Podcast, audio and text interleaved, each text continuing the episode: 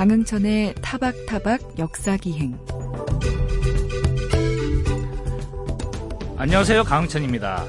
지난달 열린 남북 정상회담에서 김정은 국무위원장이 북한의 시간을 바꾸겠다고 했고 그걸 실행했죠.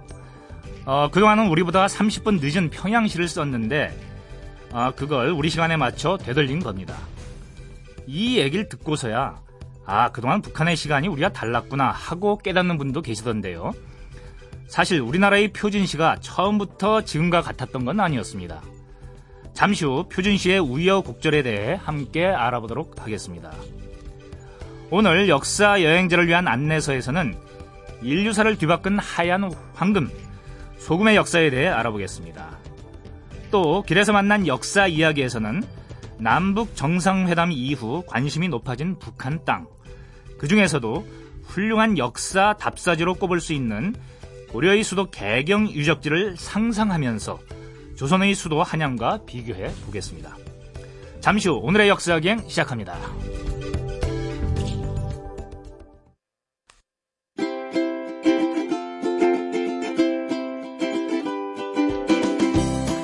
급여는 영어로 셀러리. 군인을 뜻하는 말은 소울저.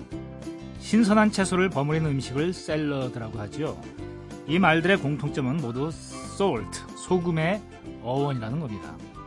소금이 돈을 대신했고 소금 급여를 받고 전투에 나가던 사람들이 군인이고 그렇게 얻은 소금으로 채소에 간을 해서 건강을 챙겼다는 거지요. 이런 것들만 봐도 소금은 아주 오래전부터 우리 삶과 때려야 뗄 수 없는 관계였다는 걸 알 수 있는데요. 역사 여행지를 위한 안내서에서는 오늘부터 2주 동안 인류 역사 속에서 소금이 어떻게 기능해 왔는지 그 이야기를 나눠보겠습니다. 역사 저술가 박광일 선생님 나와주셨습니다. 안녕하십니까? 안녕하세요. 박광일입니다. 예, 네, 아주 목소리가 상큼합니다. 샐러드를 제가 말씀을 드려서 그런지 모르겠지만, 어, 그 샐러드에 소금이 들어가는지 몰랐는데, 이제 그 아마 소스에 이렇게 같이 네. 이렇게 들어가는 것 같은데, 지금 뭐 소금이 너무 흔합니다. 너무 흔, 흔해가지고 오히려 소금 먹지 말아라. 이런 말을 우리가 많이 듣거든요.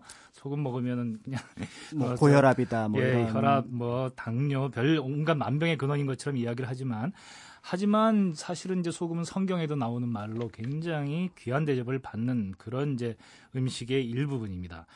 이런 소금을 지금 생각해 보면은 인류의 몸에 당연히 이게 필요한 거니까 맞습니다. 인류가 이 네. 세상에 존재하면서부터 소금은 있었을 것 같은데 그래도 의식적으로 소금이라는 것을 발견하고 이걸 이제 적절하게 쓰려고 하던 시기가 있었을 것 같아요. 언제부터 소금은 인류와 그렇게 친해졌습니까? 그러니까 기록으로는 이제 도저히 알 수가 없는 내용이고요. 어, 물론 이제 중국의 산시성이라든지 그 다음에 이제 스페인에서 그 소금을 이제 염정이라고 해 갖고 소금물이 네. 있는 곳을 파냈다라는 기록만 놓고 보면 은 그렇게 오래된 거는 아닙니다. 네. 기껏해야 이제 한 5, 6천 년 정도가 될 것 같은데 문제는 이제 소금이 어느 시기에 더 필요해졌느냐를 보게 되면은 짐작해 볼 수 있는 게 네. 예를 들어 이제 구석기 시대라 그러면 보통 이제 수렵 채집하고 그다음에 이제 어떤 동물의 고기를 먹거나 네. 이러면서 이제 소금을 보충을 했는데 아하. 농경으로 들어가면은 네. 이제 밀, 어. 쌀 예. 여긴 소금이 없거든요. 그리고 그렇죠. 자연스럽게 수렵 채집이나 어떻게 보면은 이제 그 동물에서 얻을 수 있는 염분을 구하지 못하게 되니까 네. 이때부터 아마 본격적으로 소금을 찾아다니지 않았을까 아. 그렇게 보는 것이 일반적입니다. 아, 그런 생각을 못 해봤는데, 진짜 사람들이 그냥 채집과 뭐 농경으로 이렇게 들어가기 전의 그 뭐 동물을 잡아먹던 시절에는 그냥 다른 생물들, 특히 동물들에게 염분이 있었을 테니까 그걸 맞습니다. 먹으면 그냥 해결이 됐는데, 어, 진짜 농사를 짓는다. 여기 농사를 짓는다는 거는 자, 쌀이건 뭐 밀이건 그냥 그 앉은 자리에서 길러내는 거니까 이것만 먹어도 사실 그 상당한 영양소를 보충할 수 있지 않습니까? 그렇죠. 그래서 될 거라고 생각했는데 생각해 보니까 거기선 자연적으로 소금이 섭취되지는 않으니까 맞습니다. 이 가다가 뭐 픽픽 쓰러지고 그랬겠네요. 그러다 보면은 아, 소금이라는 것이 이게 뭔진 모르지만 우리한테 이게 지금 필요한 영양소가 지금 뭔가 결핍돼 있다 이런 발견을 했을 것 같은데 저도 뭐 앞서서 말씀을 드렸습니다만은 하얀 이 황금이라고 불릴 정도로 소금 네. 귀한 거였는데 문화권별로 이게 뭐, 뭐 어떤 문화권에서 어떤 대접을 받았는지 그런 걸 한번 정리해 볼 수 있을까요? 어, 일단 그 소금이 가지고 있는 어원이 네. 우리나라에 일단은 뚜렷하지가 않아요. 아, 어, 그래요? 그래서 어떤 이제 겁니까? 그 국어 사전에 보면은 소곰에서 소금으로 변했다 음. 정도로만 나와 있는데 이제 네. 이거를 어떤 그러니까 책에 따라서 소자를 작을 소자를 쓰거나 네. 그다음에 이제 금자는 보통 황금에 뜻하는 금을 음, 뜻하게 돼서 네. 작은 소금이라고 하고 또 때에 따라서는 소자를 이제 빛깔이 없다라는 의미에서 네. 하얗다. 아. 그래서 이제 하얀 황금 아. 뭐 이렇게도 표현을 하고. 어, 또 때에 따라서는 소는 음이 아니라 뜻이다. 어, 어. 그래서 옛날에 그 농경 시대에 가장 귀한 게 소였는데 소와 네. 황금을 뜻하는 거다. 어, 어. 그러니까 이게 정설이 없을 정도인데 예. 이제 서양 같은 경우는 이제 쌀이라고 하는 소금을 네. 원래 뜻하는 라틴어라든지 이런 데서 아. 이제 시작이 되면서 소금의 어원이 이제 비교적 뚜렷하다라는 것. 이제 요게 아, 이제 하나가 그렇군요. 있고요. 그다음에 이제 네. 소금 자체는 기본적으로 그러니까 한국 사람들이 생각하는 소금과 네. 세계 사람들이 생각하는 소금이 일단 좀 다르다. 아, 어떻게 달라요? 한국 사람들은 비교적 소금을 쉽게 구할 수 있는 네. 환경 속에 살고 있잖아요. 뭐 바다로 둘러싸여 있으니까. 그렇죠. 네, 이제 네. 바다로 둘러싸여 있는데 소금하고 바다를 연상시키는 나라는 생각보다 많지 않았다라는 거죠. 아, 그런가요? 그렇죠. 어, 그럼 어디서 소금을 구합니까? 대부분의 소금은 예. 일단은 음, 호수, 아, 그 다음에 광산, 그렇겠군요. 그 암염. 암염이라고 하는 맞습니다. 아, 예, 예, 그러니까 예. 예를 들어 이제 폴란, 폴란드 크라쿠프라든지 이런 데 여행을 가면은 꼭 네. 가는 데가 소금광산, 소금궁전. 어, 그럼 들어봤습니다. 지하 폴란드 몇백 미터 이렇게 예. 들어가면은 거기에 네네. 이제 소금으로 꾸며놓은 여러 가지 것들이 있어서 예전에 여기 소금 광산이었다라는 걸 알려주는 음. 곳이 있는데요. 이제 그럴 정도로 소금이라는 것들에 대해서 일단은 세계 네. 사람들이 바라보는 것과 한국 사람들이 바라보는 게 다르다. 이거는 이제 소금을 어떻게 제작하는지 만들어내는지에 네. 대한 얘기를 말씀드리면서 정리가 될 것 같고요. 어, 그렇군요. 어, 처음 알았습니다. 소금이라는 게 작을 소자를 써가지고 작은 금이라고 한다는 것도 처음 들었고. 그 다음에 동물인 소. 그러니까 소가 귀한 동물이었지 않습니까? 일 다. 해주고, 네네네. 나중에 잡아먹혀주고. 네. 야, 그런 또 소와 황금을 합쳐가지고 이 부르던 말이다. 이게 다 이제 뭐, 어, 유- 유래가 뚜렷하지 않고 사람들이 워낙에 소금을 귀하게 여기니까 맞습니다. 거기서 온 게 아닌가 이렇게 추측을 했을 것 같은데 그런데 서양에선 비교적 이제 어원이 뚜렷하다고 하면서 sal이라고 말씀하셨는데 이게 청취자분들이 혹시 우리의 그 rice 쌀을 말하는 게 아닐까 이렇게 오해하실 것 같은데 네. 그게 아니라 서양 언어의 네. 그 sal에서 이제 왔다고 하는데 그러고 보니까 저도 머릿속을 딱 스치는 말이 있어요. 뭐 살츠부르크 뭐 이런 말들 네. 그러니까 sal로 시작되는 서양의 그 지명들이 거기서 온 겁니까? 맞습니다. 네. 예, 그래서 이제 그 짤츠 부르크 하면은 말 네. 그대로 소금 마을 아, 정도가 되는 그렇군요. 거잖아요. 소금성 뭐 이렇게 네네. 되는 건데 근처에 어마어마하게 큰 소금 광산이 있거든요. 아? 그걸 통해서 이제 불을 획득하면서 자연스럽게 모차르트조차도 네. 이 짤츠부르크에 와서 음악을 하게 되면서 지금은 우리가 짤츠부르크 하면은 어, 모차르트를 떠올리지만 그렇죠. 그 부의 원천은 이제 어. 소금에서 비롯되었다라고 아. 볼 수가 있고요. 여기는 이제 광산인데 어, 예를 들어 올림픽이 열렸던 미국의 솔트레이크 시티 예. 같은 경우는 솔트레이크 아, 그게 그러니까 소금 그 호수라는. 호수. 좀 전에 그러니까 다른 나라에서는 바다에서 소금을 얻는다기보다는 뭐 이제 광산이라든가 수- 호수라고 말씀하셨더니 진짜 솔트레이크가 그런 거네요. 그렇습니다. 그래서 그러면은 아니 이게 바다랑 뭐 네. 호수랑 뭐 큰 차이가 있겠어? 이렇게 네. 얘기를 하는데 어, 전 세계 보통 바다의 염분 비율이 한 3%, 3.5% 이렇게 됩니다. 네. 근데 대부분 육지에 있는 그 소금 호수들은 옛날엔 바다였을 텐데 네, 이제 예. 물이 증발이 되니까 어, 어. 염도가 높아져요. 아. 그래서 한 13%에서 15% 많은 사해 같은 경우는 20%까지 올라갑니다. 그 정도면 그 우리나라 뭐 바다에 비해서 어느 정도 되는 한 겁니까? 6배 정도 농도가 짙어지는. 거죠. 아, 그러니까 사람이 뜬다는 게 그래서 네. 생기는 현상이니까. 그러니까 이제 거기는 조금만 끓여내면은 네. 바로 소금을 구할 수가 있는 거죠. 그러니까 이제 그렇군요. 솔트레이크라고 하는 것 자체가 이제 뭐 인디언을 포함해서 그 당시 네. 어떤 경제적인 어떤 부의 원천이었기 때문에 그 옆에 이제 음. 도시들이 들어서게 되는 것들을 예. 짐작해 볼 수가 있는 거고요. 그렇겠군요. 그런데 이제 이 소금이 부의 원천이라는 거는 그만큼 소금을 구할 수 있는 곳이 많지 않다는 뜻 아니겠어요? 맞습니다. 그러니까 소금이 나는 곳에서 이 소금을 다른 지역에다 팔아가지고 부를 챙긴다는 얘기인데 그렇다라면은 예전에는 이 소금 때문에 무역이 촉진됐거나 소금 때문에 운명이 달라진 나라 이런 데들도 많았겠어요. 많았겠죠. 그래서 이 소금하고 사실은 생각해 볼 수 있는 게 네. 어렸을 때 기억을 한번 떠올리시면 혹시 이소부화 생각나시나요? 이솝우화에 소금이 나오는 얘기가 있던가요? 당나귀가 네. 소금을 지고 가다가 어. 실수로 물에 넘어집니다. 아, 아, 그랬더니.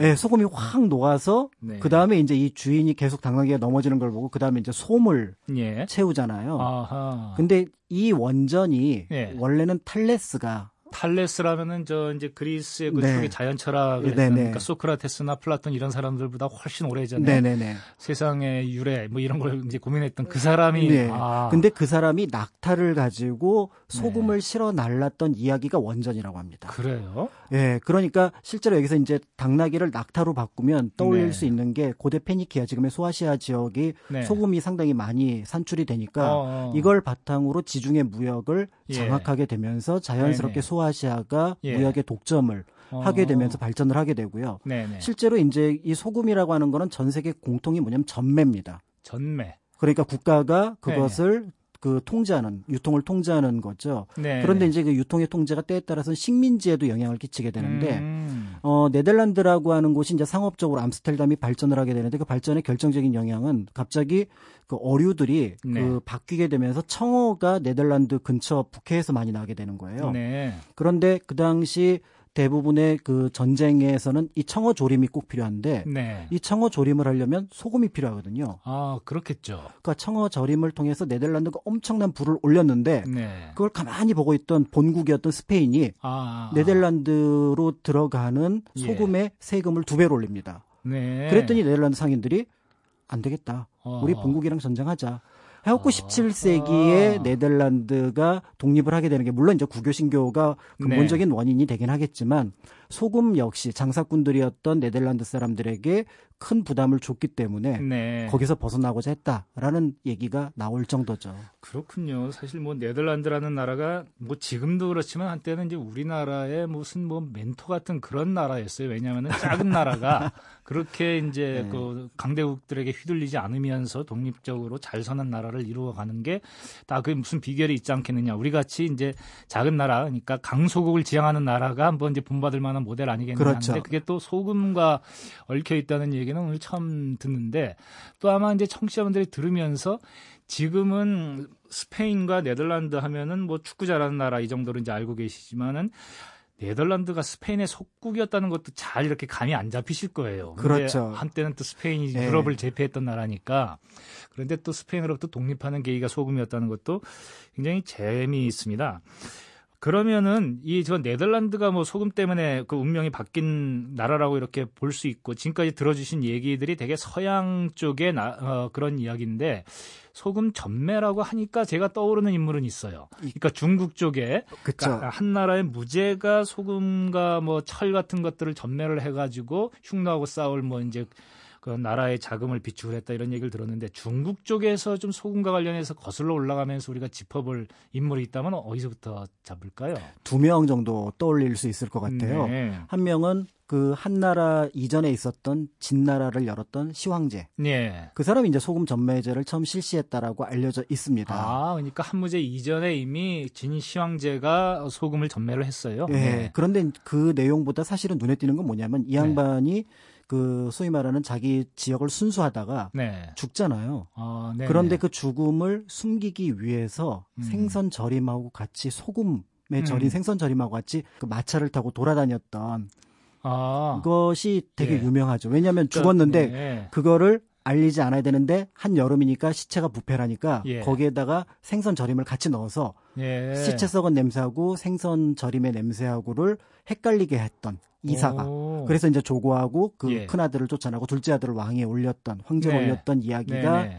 이제 소금하고 진시황에 관련된 이야기로 얘기를 해볼 수 있을 것 같고요. 아, 그러면 진시황이라는 사람이 전국을 돌아다니다가 돌아다니는 곳에서 죽었는데 그때는 이제 바로 뭐 전국에 알리고 다음 지금 말씀하신 것처럼 이사라는 그 밑에 있던 사람이 진시황의 유언을 어기고 그렇죠. 자기가 좀 잘 이렇게 움직일 수 있는 이제 둘째 아들을 대신 내세워 가지고 어, 이제 천하를 한번 이제 손에 넣어보려고 했다. 뭐 그런 것까지는 알고 있었는데 죽은 진시황을 그렇게 그 소금에 절여 가지고 그렇죠. 돌아다녔다는 거는 처음 듣는 얘기인데요. 결국 그럼 진시황을 그렇게 할 수 있었던 것도 이제 소금이 어느 정도 풍부했기 때문이고 소금이 풍부했고 소금의 역할 중에 예. 하나가 사실 이제 뭐 서양이든 동양이든 네, 영원 불멸 그다음 네. 녹았다가 다시 어. 뭐 마르게 되면 결정이 다 들어오는 네, 그런 네. 것들하고 연결이 되는 거고 실제로 이런 모티브는 이집트의 미래를 만들 때 네. 소금물에 담궈 두잖아요. 예, 예. 이제 그런 것들하고도 연결해서 생각해 볼 수 있는 그런 부분이죠. 음, 그러니까 진시황은 본인이 소금을 전매를 해가지고 그 챙긴 돈들 가지고 어, 이 말하자면 천하를 이제 지배를 했었는데 그리고 자신이 그렇게 이제 애지중지하고 자신의 이제 부의 원천으로 삼았던 소금 때문에 죽어서도 죽지 못하는 그렇네요. 예, 죽어서도 죽지 못하고 한참을 어, 어, 그 죽은 상태로 이제 마차에서, 예, 마차에서 돌아 예. 이제 돌아다녀야 되는 그런 운명을 겪었던 것 같은데 그밖에 또 중국에서 떠올릴 수 있을 만한 이 소금과 관련된 일화 같은 게 있을까요? 어, 한국사에서 이제 가끔 시험 문제 자주 등장하는데요. 네. 어, 최치원이라는 사람이 중국에서 어떤 글을 썼는데 그게 네. 뭐냐? 네. 토황소 경문. 아, 황소의 난이라고 예. 이 사람이 소금 밀매업자예요. 아, 그렇습니까? 그러니까 최치원이 당나라에 가서 사실은 이 사람이 그 신라에 있었으면 육두품 출신이기 때문에 네. 뭐 이제 진골 귀족들이 다 장악하고 있는 그 조정에서 자기가 뜻- 뜻을 펼칠 수 없다. 그래서 아예 당나라에 가서 뜻을 펴고 예, 그곳에서 합격을 해서 예. 이제 관료 생활을 하는데 황소라는 사람이 난을 일으키니 네네. 그 황소를 토보라는 경문을 써서 그게 네. 토황소 경문이니까 네네. 유명해졌는데 네. 그 정도로 우리는 알고 있지만 사실은 황소는 음. 어, 당나라 수도인 장안까지 점령했었던 그렇다고 알고 예. 반란군이기도 하거든요. 네. 근데 이 사람이 그 음. 반란을 할때 네. 어떤 방법을 쓰냐면 용병을 씁니다. 네. 투르크라든지 위구르의 용병을 쓰게 되는데 아, 그런 유목민들도 와가지고 용병을 했어요. 그렇죠. 원래 이제 네. 좀 당나라라는 조직이 약간 북방하고 그다음에 음. 이제 유목민들하고 좀 관련이 깊은 음. 나라이기도 하고요. 그럼 황수 자신도 혹시 뭐 출신이 그쪽이라든가 그런 건 어, 아닙니까? 그럴 가능성이 없지 않다라고 하는데 문제는 네. 그 투르크나 위구르 용병을 쓰려면 꽤 큰 돈이 들어가거든요. 네. 그렇다면 이 사람의 자금이 어디냐? 음. 사실은 이 사람이 그 왕선지라는 사람하고 더불어서 소금 밀매업자였는데 예. 그게 엄청난 이익을 남겼다는 거고요. 네. 자료에 보면은 당나라 때 전체 국가 재정의 50%를 소금 전매로 했다라는 겁니다. 아 그래요. 그만큼 소금값이 비쌌다는 얘기니 거꾸로 네. 얘기하면 소금 밀매업자들은 그만큼 큰 이익을 네. 남길 수가 있는 거죠. 그렇겠네요. 공식 가격하고 그다음에 네. 일반 가격 사이의 격차가 크면 클수록 네. 이제 네. 그러니까 이제 그걸 가지고 이제 뭐 자금 동원력, 조직 예. 어떤 구성 이런 것들을 했다라고 하면은 예. 어, 소금이라고 하는 게 한 나라 역사에 어떤 영향을 끼쳤는지 짐작해 볼 수가 있는 거죠. 아, 이게 놀라운 그 사실의 연속인데, 그러니까 소금 가지고 국가 재정의 절반을 채웠다. 이거는 지금으로 치면은 이- 이게 어디에 뭐 비교할 수 있는 그 물건이 없네요. 그렇죠. 그러니까 예. 뭐 쌀에다가 계속해서 세금을 매기는 그런 네네. 격인 거죠. 그런데 이거는 꼭 필요한 거고 예. 그다음에 그 제작이라든지 유통을 국가가 통제하고 있으니 다른 데서 음. 구할 수 없고 근데 네. 그 빈틈을 예. 밀매업자들이 황수와 같은 밀매업자들이 음. 조직을 확산할 수 있는 또 계기를 만들어 주는 거고. 그러니까 어 미국에 이제 뭐 어떤 그 금주법이 생기게 되면은 마피아가 큰 돈을 버는 것과 예. 비슷한 이해가 되는 거죠. 아, 지금 이제 황소가 밀매업자라고 했는데 그 러고 보니까 제가 그 잠깐 궁금했던 걸 놓친 게 있어요. 그러니까 밀매업이라는 건 원래 소금이 전매고 국가가 독점을 해야 되는데 그 국가의 그 어떤 이제 어, 유통망. 그 유통망을 뚫고 자기들이 개인적으로 그, 그걸 돌렸다는 그런 얘기가 되는 거죠. 그렇죠. 그러니까 이제 네. 개인적으로 이제 뭐 소금 광산, 그다음에 네. 이제 염정 또는 염해 네. 이런 것들을 확보를 해서 네, 정부의 네. 관료의 손을 뿌리치고 네. 거기서 소금을 제작해서 네. 그걸 이제 각 지역에다 팔아 넘기는 음. 그런 어떤 세력을 갖고 있었던 거죠. 음, 그러니까 또 궁금해지는 게 있는데 이 근대로 들어오면은 그 중국이 뭐 제가 어떤 책에서 읽은 거에 따르면은 17세기까지만 하더라도 전 세계 GDP의 70%가 중국에서 나왔다고 할 정도로 음. 그렇게 아주 그냥 어 그 부강한 나라였었는데 나중에 이 중국이 기우는 계기가 되는 것 중에 하나가 아편 전쟁 아닙니까? 맞습니다. 아편 전쟁이라는 거는 이제 중국이 너무나 이 그러니까 물산이 풍부한 데니까 여기서부터 영국이 뭐 도자기라든가 이런 걸 잔뜩 수입을 해 가다 보니까 이 영국이 가지고 있던 은이 은을, 이제 중국으로 그렇죠. 다 빨려 들어가는데 이 은을 회수할 방법이 없으니까 아편을 팔아서 그걸 보충해 보려다가 결국 이제 전쟁이 터진 거였는데 지금처럼 어 소금이 굉장히 중요한 역할을 했던 게 분명해지는 것 같은데 소금은 혹시 그런 과정에서 무슨 저어이 근대 들어가지고 중국이 이렇게 몰락하는 과정에서 역할을 한 건 없습니까? 소금이 가지고 있는 가장 그 중요한 점은 꼭 네. 필요하다는 건데요. 네, 네. 나쁜 거는 네. 이게 무겁다는 거예요. 아. 그러니까 유통망이 아까 그러니까 이소미 얘기처럼. 예, 아편처럼 넓은 지역을 확대하기보다는 그 네. 문화권 또는 어떤 지역 안에서 유통망은 상당히 발전했지만 네 네. 국가 간의 거래에 대해서는 생각보다 그렇게 예. 큰 규모로 이루어지지 않고요. 네네. 그다음에 만들긴 힘들지만 네. 바다만 있으면 아. 만들 수 있기 때문에 예. 실제적으로 이것이 어떤 국가 간의 큰 어떤 대항을 넘어서서 그것이 영향을 끼치거나 네. 하지는 않았던 것 같습니다. 아, 그렇 군요. 그 이솜니 우화가 이제 다시 생각이 나는데 이건 진짜 물에만 들어가면 녹아버리니까. 예, 녹아버리니까 그 또 뭐 무용지물이 되고 그렇지 네. 않고 또 그냥 옮기려고 하면 너무 무겁고 야 이런 것도 또이 역사에 작용을 하는군요.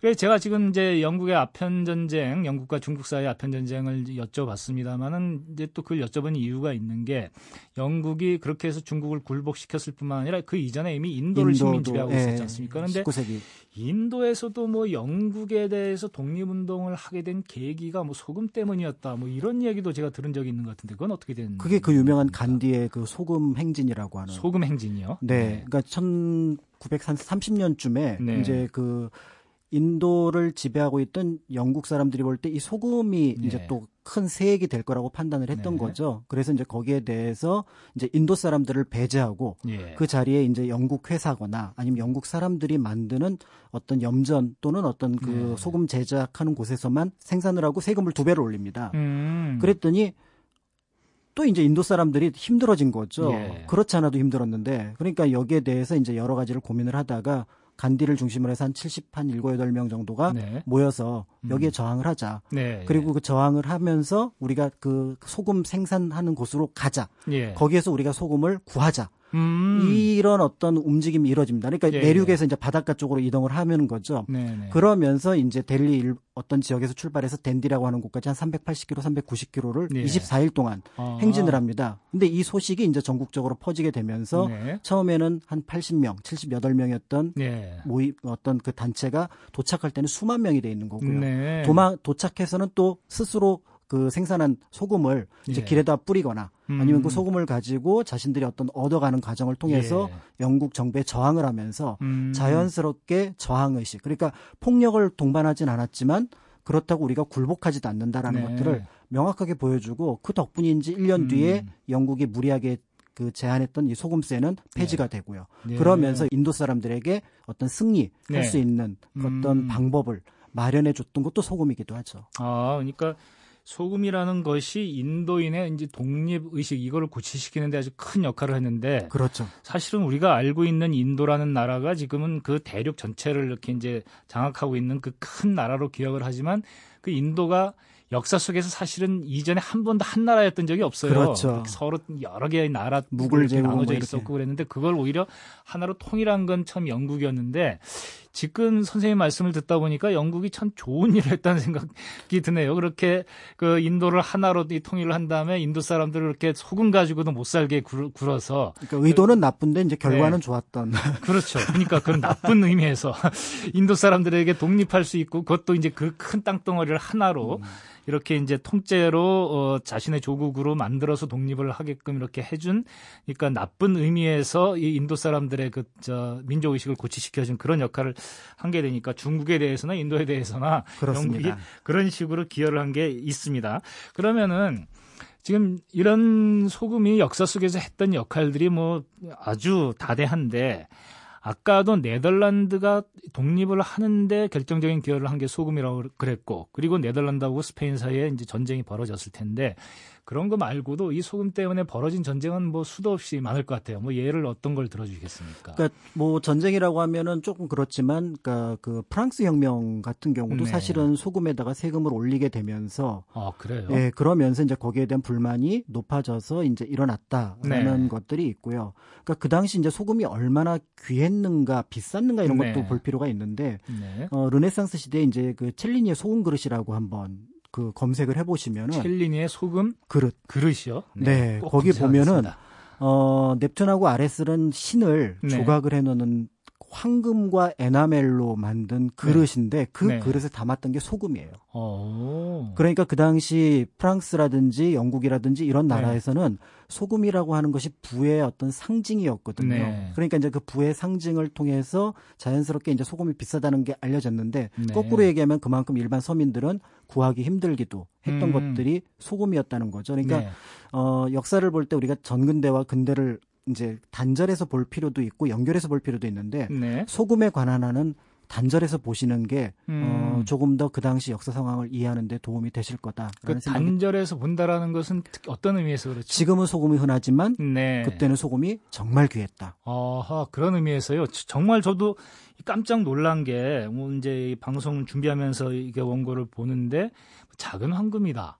암만 귀하게 여- 여겼어도 그렇지, 이 과장이 너무 심하다. 뭐, 그, 이제 그런 식으로 생각을 했는데, 말씀을 듣다 보니까, 이게 과장이 그 심한 정도가 아니라 오히려 그거 이상. 그렇습니다. 그러니까 단순히 뭐, 작은 황금이라고 말할 수 있는 것 이상의 그런 의미를 소금이 인류 역사에서 가져왔던 것 같은데 그러다 보니까 야, 우리나라에서도 소금을 이 역사적 관점에서 다시 봐야 되겠네라는 그런 생각이 드는데 그래서 아무래도 선생님을 다음 주에 한 번 더 모시고 우리나라 역사 속에서의 소금 이야기를 들어봐야 될 것 같은데 그 전에 이제 이 세계 속에서 소금이 이 해왔던 역할 이게 굉장히 컸다라는 걸 새삼 알게 됐으니까 그 역사 속에서 소금이 갖는 의미 그래서 그걸 우리가 이 소금을 다시 어떻게 생각해야 될 것인지에 대해서 한번 정리를 해주시죠.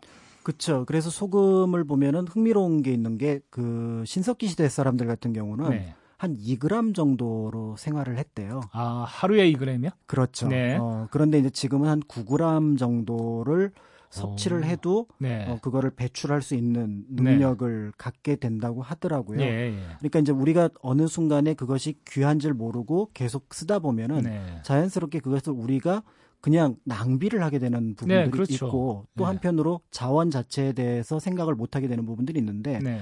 우리 주변에 있었던 일상의 물건들 중에서 어떤 부분들이 사실은 네. 우리가 과하게 쓰고 있는 게 있는지 예. 그런 것들도 한번 소금을 통해서 생각을 예, 해보시면 좋지 예. 않을까라는 생각이 듭니다. 그러니까 소금을 무시했었는데 그리고 무시하고 막 썼죠. 사실 저 같은 경우도 이제 그냥 아무 생각 없이 그냥 이리 저 조그만 그릇에다가 이렇게 담아가지고 하다가 나머진 그냥 버려버리는 네. 이런 게 습관이 됐었는데 야 이 소금이 그런 물건이 아니구나라는 생각을 명확하게 하- 하게 됐어요. 그런데 이게 소금만이 아닐 거란 말입니다. 맞습니다. 사실 우리가 우습게 보던 다른 모든 물건들이 역사 속에서는 한때는 진짜 그게 없으면 인류 또는 어떤 나라가 망할 정도의 그런 이제 물건들도 있었다는 생각이 들어서 역시 역사가 좀 고맙다는 생각이 들고 어, 오늘 아주 그 귀한 말씀, 진짜 소금처럼 귀한 말씀을 해주셨는데 다음 주에는 우리 역사 속에서 네. 이 소금의 역할에 대해서 다시 한번 환기하는 그런 시간을 갖도록 하겠습니다. 오늘 말씀 감사합니다. 고맙습니다.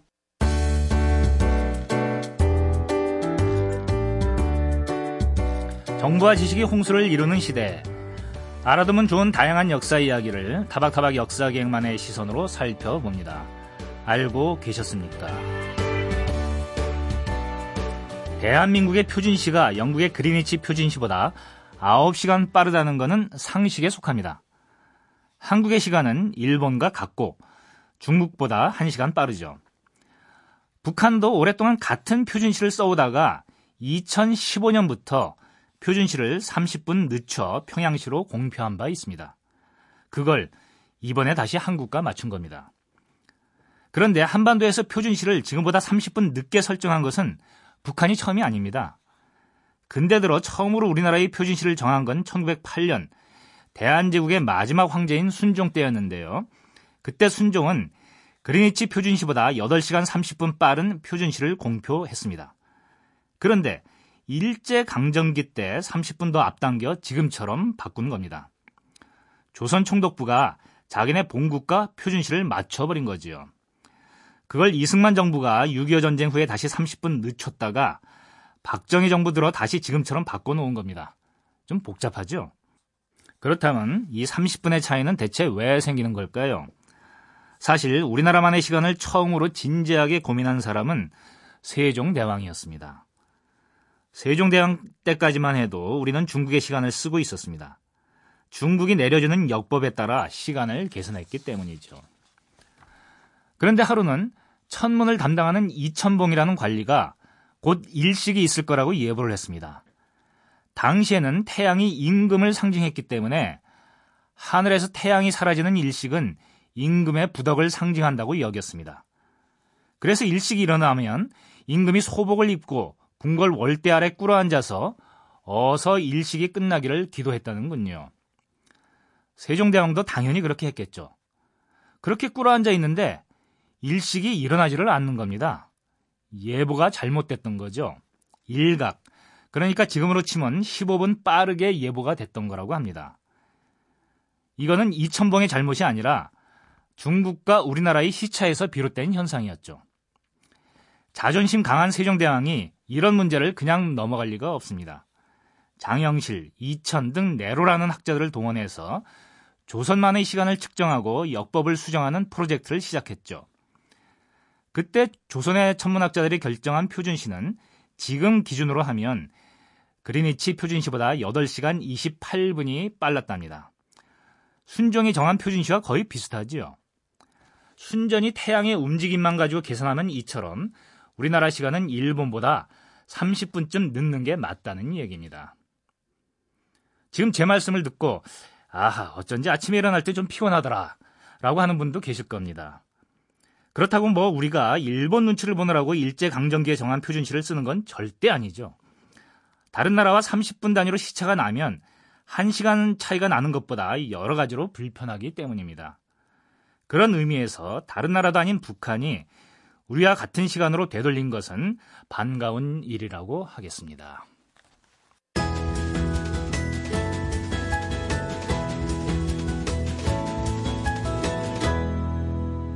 타박타박 역사기행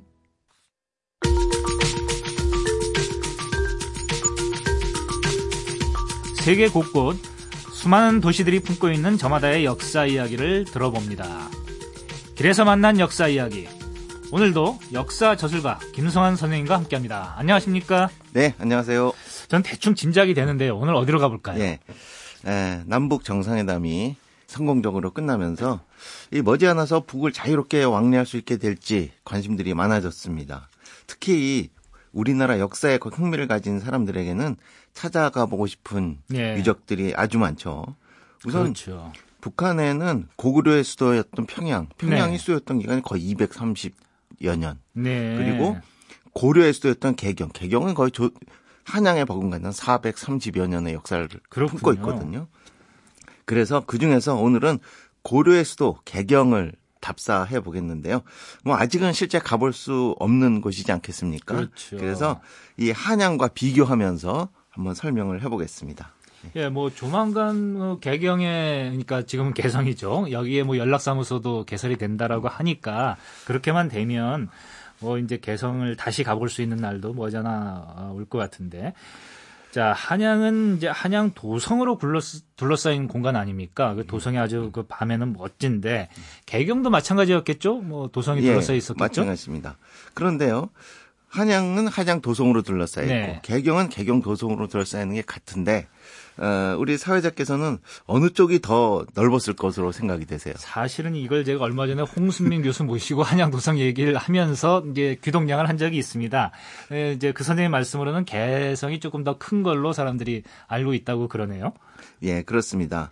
보통 우리 이제 에, 남쪽 사람들이 생각하면은 아 당연히 한양이 더 크겠지. 네. 글쎄요, 저도 예. 그렇게 생각하고 그렇게 있었습니다. 생각하는데 실제로는 반대고요. 한양도성 둘레는 한 18km 정도 네. 되는데 개경도성 의 둘레는 23km로 조금 더 넓습니다. 그렇군요. 이거는 뭐 지형 조건이 그쪽이 더 넓어서 네. 아니면 더 많은 건물을 짓기 위해서라기보다는 네.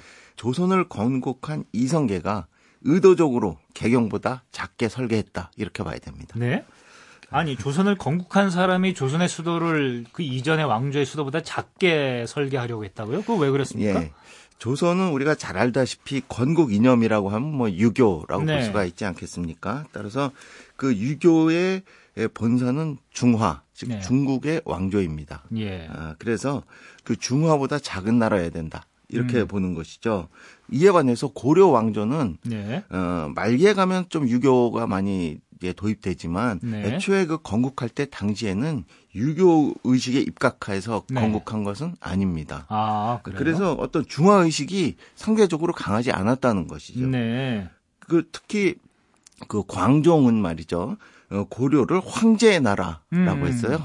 황제의 예. 나라라고 했고 그래서 수도인 개경을 뭐라고 불렀냐면은 황제의 나라의 수도라고 해서 황도라고. 부를 정도였습니다. 예, 황도니까 컸었네요. 당연히 그 엄청난 규모를 자랑했던 것이죠. 예. 자, 그러면 황도라고 했으면은 그냥 말만 그렇게 한 게 아니라 실제로 황제의 도시고 우리가 지금 생각해봐도 북경이 서울보다는 크지 않았겠습니까? 아, 서울이 아니라 한양보다. 그렇다면은 어, 고려도 그 개경을 갖다가 황도라고 부르면서 좀 규모라든가 여러 가지 점에서 좀 다르게 하려고 했을 것 같은데. 그렇습니다.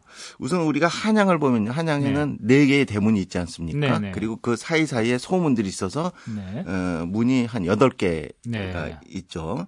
어, 그런데요. 이거는 이제 중국의 도성은 주례에 따르면 도성을 네. 지을 때 문을 12개를 만듭니다. 아하. 그러니까 네 개의 대문에다가 사이사이에 네. 두 개씩 작은 소문을 두어서 음, 네. 12개를 두개 이렇게 규정이 돼 있습니다. 말하자면. 네. 그런데요. 개경의 문은 무려 25개입니다. 아, 그렇게 많았습니까? 예.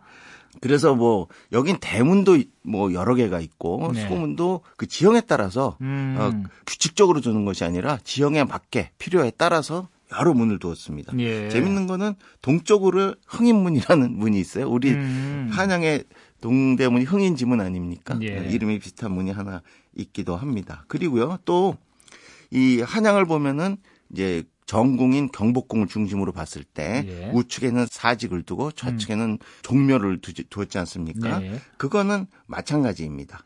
아, 개경에도 그렇게 두었는데요. 음. 그것도 역시 한양의 사직과 종묘보다 규모가 더 큽니다. 네. 그 이것도 역시 그 한양의 경우에는 이성계가 중국보다 작게 만들기 위해서 규모를 줄인 거라고 볼 수가 있죠. 네. 그리고 한양에는 경복궁이 있는데요. 네. 어, 개경에는 황도니까 네. 어, 일단 그 궁궐을 황성이라고 불렀고요. 황궁이 아니고 황성이었어요. 예, 예. 어, 저 중국에서 자금성이라고 부르듯이 그렇게 그렇습니다. 불렀군요. 그리고 황성 안에 왕이 거쳐가는 궁성을 또 하나 두었습니다. 예. 아, 그래서 궁성 안에 비로소 왕의 거처, 뭐 사무 공간 이런 것들 만들었죠. 네. 사실은 뭐 우리도 경복궁을 뭐 궁성이라고 뭐 부르기는 했다고 합니다마는 뭐 조선 시대에 이 고려는 황성이라고 하니까 왠지 지금 청취자분들도 고려에 대해서 조금 더, 더 매력을 느끼실 것 같은데 그 황성은 어디에 있었습니까? 예, 위치는 한양이랑 비슷한데 우리 한양에 보면은 어, 북악산 기슭에 경복궁을 지었죠. 네. 북악산은 서울에서 보면은 좀 약간 북서쪽으로 치우쳐 있지 않습니까? 네네. 근데 지리적으로 개성도 비슷해요. 약간 북서쪽으로 치우친 것에 송악산이 있습니다. 네. 이 송악산의 남쪽 기슭에 음. 어, 황성을 지었는데요. 지금 물론 거기 있던 건물들은 모두 소실되고 터만 남아 있습니다. 아하. 예, 그래서요. 우리 일제 강점기 때 유명했던 노래가 있습니다. 황성예터. 네. 황성예터에 밤이 드니 달빛만 고요한데 이렇게 된 예. 노래가 있지 않습니까? 그때 황성 이게 바로 개성의 황성 터를 말하는 겁니다. 아, 그렇습니까? 이게 대한제국 때 이제 황제를 칭했다고 해가지고 우리나라의 남한에 있는 서울에 있는 궁성을 말하는 게 아니라 어, 개경의 황성을 말하는 거였군요.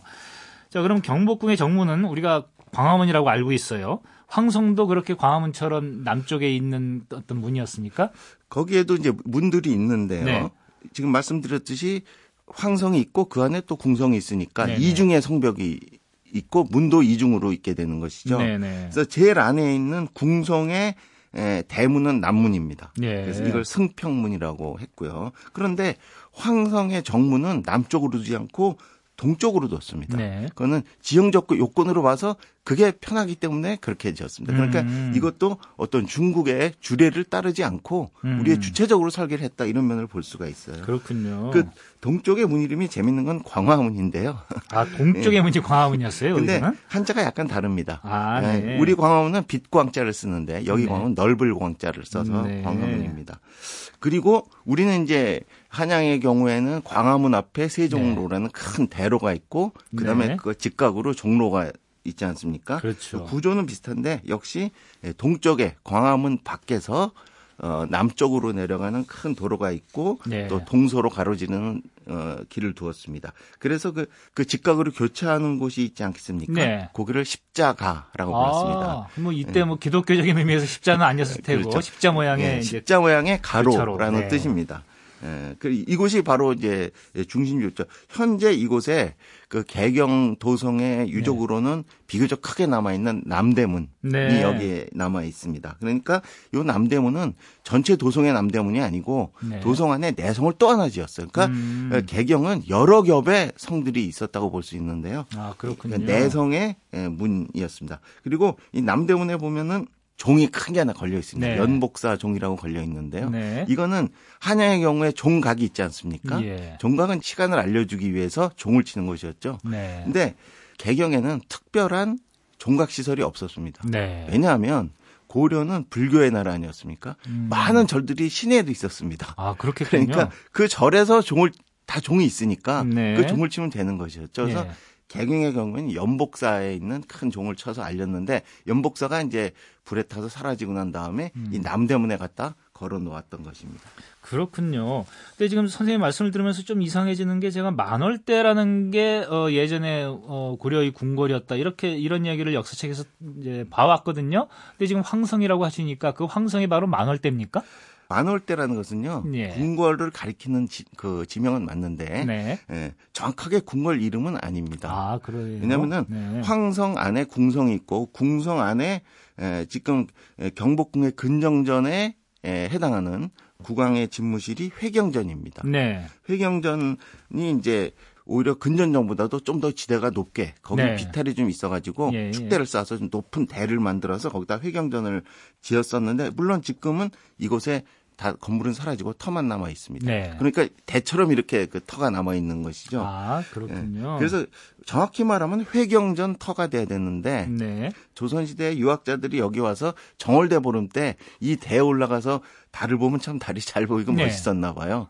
그래서 이- 여기를 망월대 아, 달을, 그러니까 달을 바라보는 바라보는 대. 대. 어. 그러다가 이제 그것이 변형이 돼서 만월대가 됐다고 그렇군요. 전해집니다. 그러니까 예. 고려 시대에 이것이 만월대라는 궁궐이 여기 있었던 것이 아. 아. 닌 겁니다. 네. 그러니까 조선 시대 사람들이 거기를 네. 이제 가리키면서 그런 말이 생겨났다. 지금 단지 고려 박물관이 있는데 개성에 네. 거기에 회경전과 그 주변 건물들 그러니까 일종의 만월대 일대의 건물들이 모형으로 만들어서 예. 전시가 돼 있습니다. 야, 그 고려 박물관 꼭 가보고 싶은데 여기는 남쪽에 좀 볼 수 없는 고려 유물들을 뭐 실컷 볼수 있겠습니다. 그렇습니다. 예, 이 고려 박물관은요 어디에 있냐면 이거는 새로 지은 건물이 아니고 네. 우리도 한양에도 보면 어, 약간 동북쪽에 성균관을 짓지 않았습니까? 네. 이 개경에도 약간 동북쪽 쪽에 성균관을 지었습니다. 그러니까 고려 중기 이후에 유학이 네. 이제 도입이 되면서 어 그러면서 그 성균관이 사실은 그 개경의 성균관이 한양에 둔 성균관의 원형에 해당된다고 볼 수가 있습니다. 네. 그래서 거기 명륜당도 있고 대성전도 있고 다 그런 것을 갖추고 있습니다. 그런데요, 북한에서 개경의 성균관을 네. 국보로 어. 북한의 국보로 보존을 하면서 그 내부 공간들을 또 박물관으로 활용해서 음. 고려 박물관으로 운영을 하고 있습니다. 그렇군요.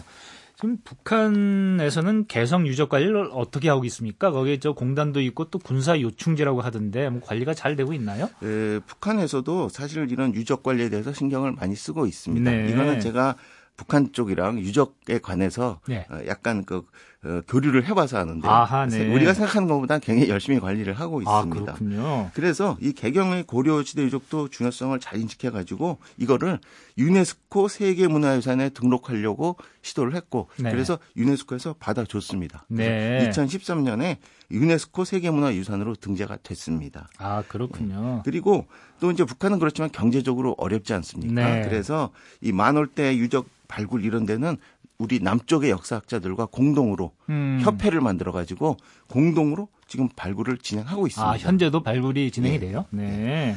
저는 뭐 이런 걸 보면서 이 개성뿐만 아니라 북한에 여- 진짜 우리가 생각하는 것보다 훨씬 많은 유적지들이 있거든요. 그렇겠죠. 그래서 우리 남과 북의 역사학자들이 그것도 다 공동으로 발굴하고 연구하는 작업을 어, 활발하게 펼칠 날이 빨리 오기를 기대합니다. 예, 그렇습니다. 제가 오늘 선생님하고 방송하면서 저도 좀 반성할 게 하나 생겼는데 제가 제가 아까 자꾸 말하면서 경복궁은 우리 궁궐 이렇게 얘기하고 거긴 마치 어, 개성 쪽에 어, 그 궁궐들은 그 다른 나라의 궁궐인 것처럼 이렇게 언어적인 습관이 이 남쪽 걸 가지고 우리라고 하는 이런 습관이 들었다라는 생각이 부- 번쩍 들더라고요. 이건 좀 반성도 하면서 빨리 우리도 개성에 있는 궁궐들을 우리 궁궐이라고 그냥 습관처럼 말할 수 있는 그런 날이 오기를 기대해 보겠습니다. 오늘 말씀 감사합니다. 네, 감사합니다. 2018년 5월 6일 타박타박 역사기행 마무리할 시간입니다.